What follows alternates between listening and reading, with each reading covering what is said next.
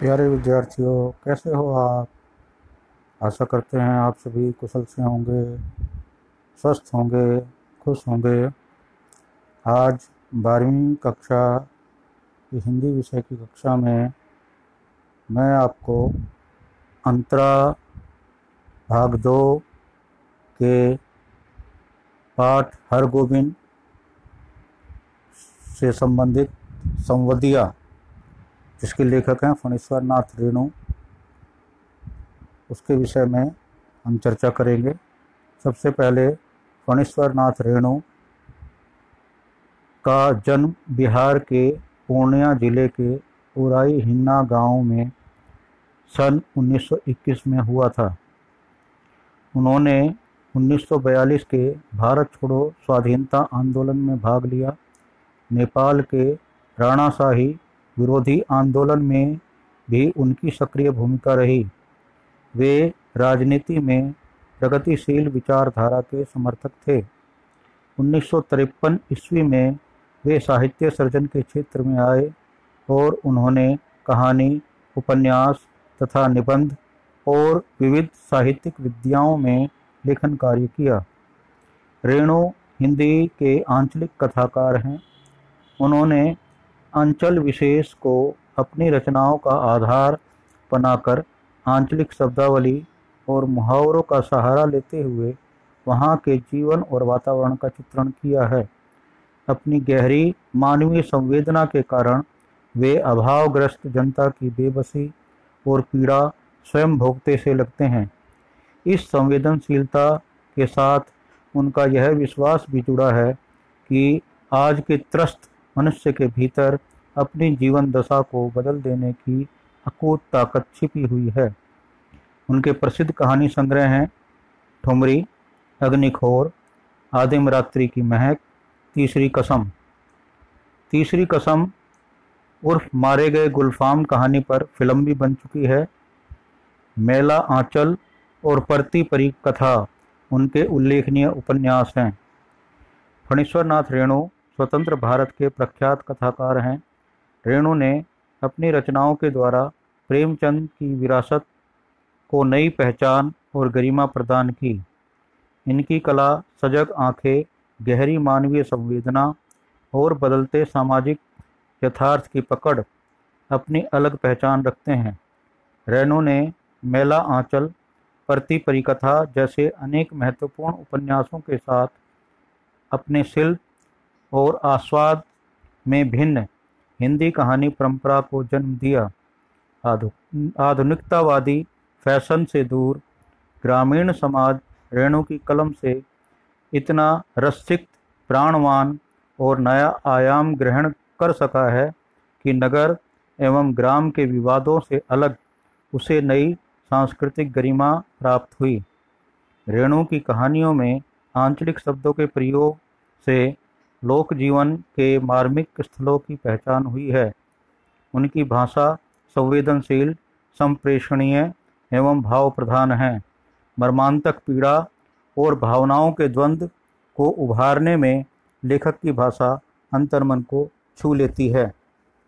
संक्षेप में हम लेखक का परिचय एक बार ही देखेंगे। लेखक का नाम है फणीश्वर नाथ रेणु।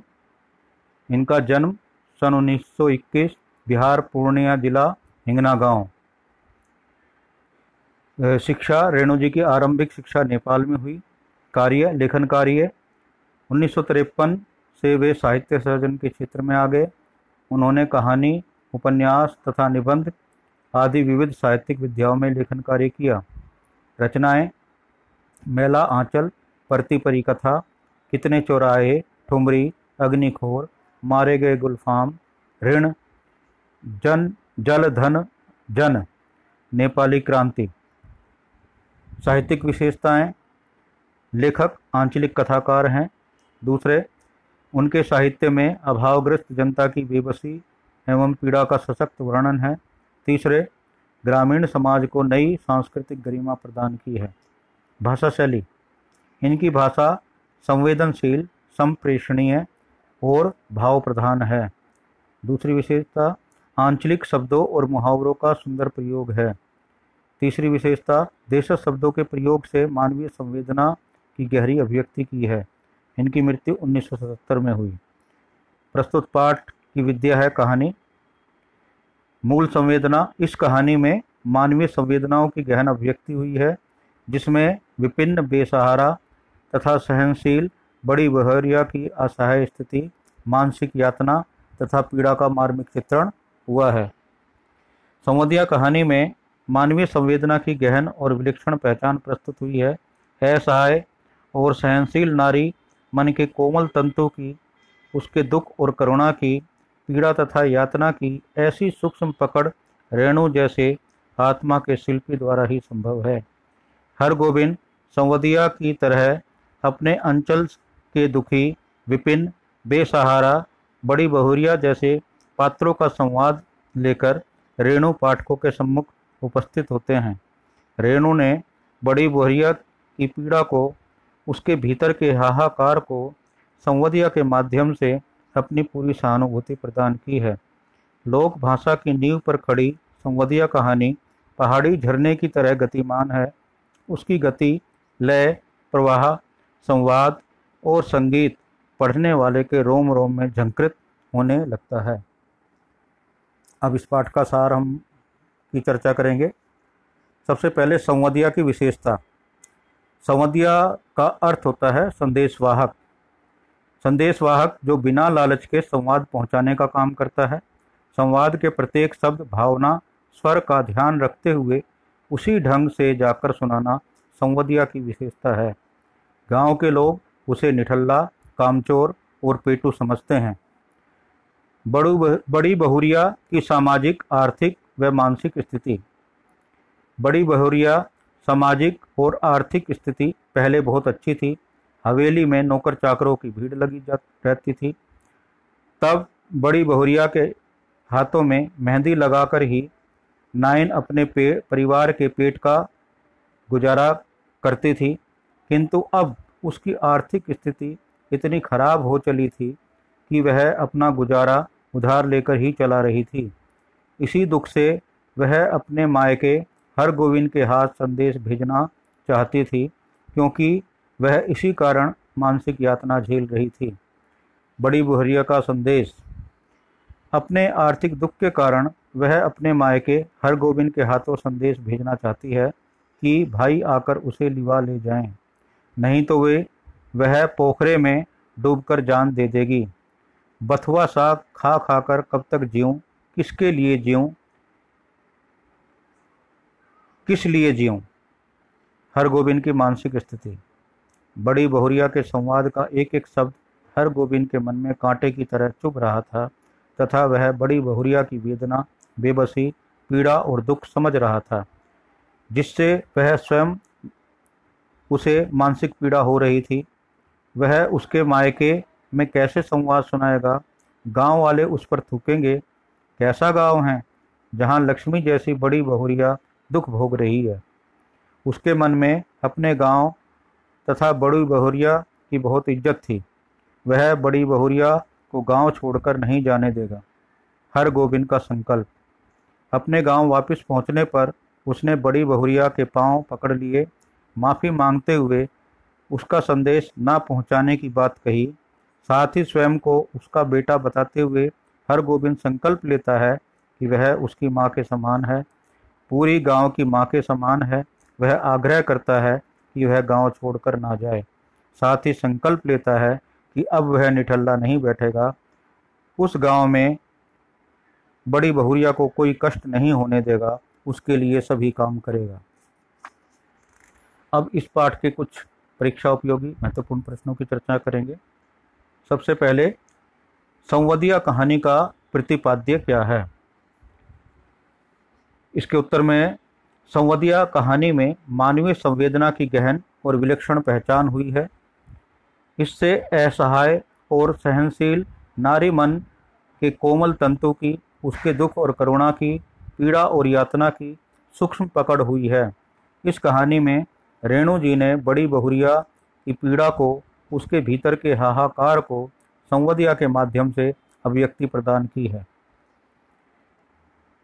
एक प्रश्न है संवदिया की क्या विशेषताएँ हैं और गाँव वालों के मन में संवदिया की क्या अवधारणा है? इसके उत्तर में संवदिया वातावरण सूंखर संवाद का अनुमान लगा लेता है। वह बहुत भावुक है, वह एक संवेदनशील एवं समझदार है, वह ईमानदार और दूसरों का मददगार है, वह चतुर है। गाँव वालों के मन में संवदिया की यह अवधारणा है कि निठल्ला, कामचोर और पेटू आदमी ही संवदिया का कार्य करता है, जिसके आगे पीछे कोई नहीं होता। बिना मजदूरी के ही जो संवाद पहुंचाता है, वह औरतों का गुलाम होता है। अब एक इसमें गद्यांश, जिसकी प्रसंग व्याख्या महत्वपूर्ण है। बड़े भैया के मरते ही जैसे सब डॉट डॉट डॉट डॉट, बेचारी बड़ी बहुरिया। इसमें संदर्भ में आप लिखेंगे। संदर्भ हो जाएगा इसके पाठ का नाम संवदिया लेखक फणीश्वर नाथ रेणु। और प्रसंग में आप बताएँगे कि इन पंक्तियों के माध्यम से लेखक ने बड़ी बहुरिया की आर्थिक स्थिति खराब होने के कारण पति की मृत्यु के पश्चात उसके भाइयों में परस्पर ग्रह क्लेश को बताया है। व्याख्या में लिखेंगे कि बड़ी बहुरिया के पति की मौत के बाद घर की रौनक ही चली गई। परिवार बिखर गया, क्योंकि सारी संपत्ति का बंटवारा सभी भाइयों ने आपस में कर लिया और गाँव छोड़कर चले गए। बड़ी बहुरिया के पास गाँव में जाने के अतिरिक्त, गाँव से मायके जाने के अतिरिक्त और कोई चारा नहीं रहा। बड़े भैया की मृत्यु के पश्चात घर का जो हाल हुआ वह बहुत कष्टदायी था।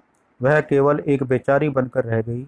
उसकी भावनाओं की किसी ने कोई कद्र नहीं की। विशेष में सबसे पहले भाषा, लोक जीवन से जुड़ी हुई आंचलिक भाषा का प्रयोग किया गया है।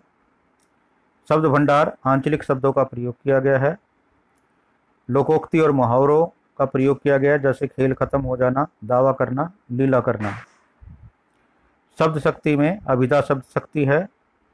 गुण प्रसाद गुण है प्रभावमयी भाषा है, जो कि मन की पीड़ा, यातना का मार्मिक वर्णन करने में सहायक सिद्ध हुई है। आशा है यह पाठ आप अच्छे से समझेंगे, इससे संबंधित सभी महत्वपूर्ण प्रश्नों को करेंगे। आपका दिन शुभ हो, सभी का धन्यवाद।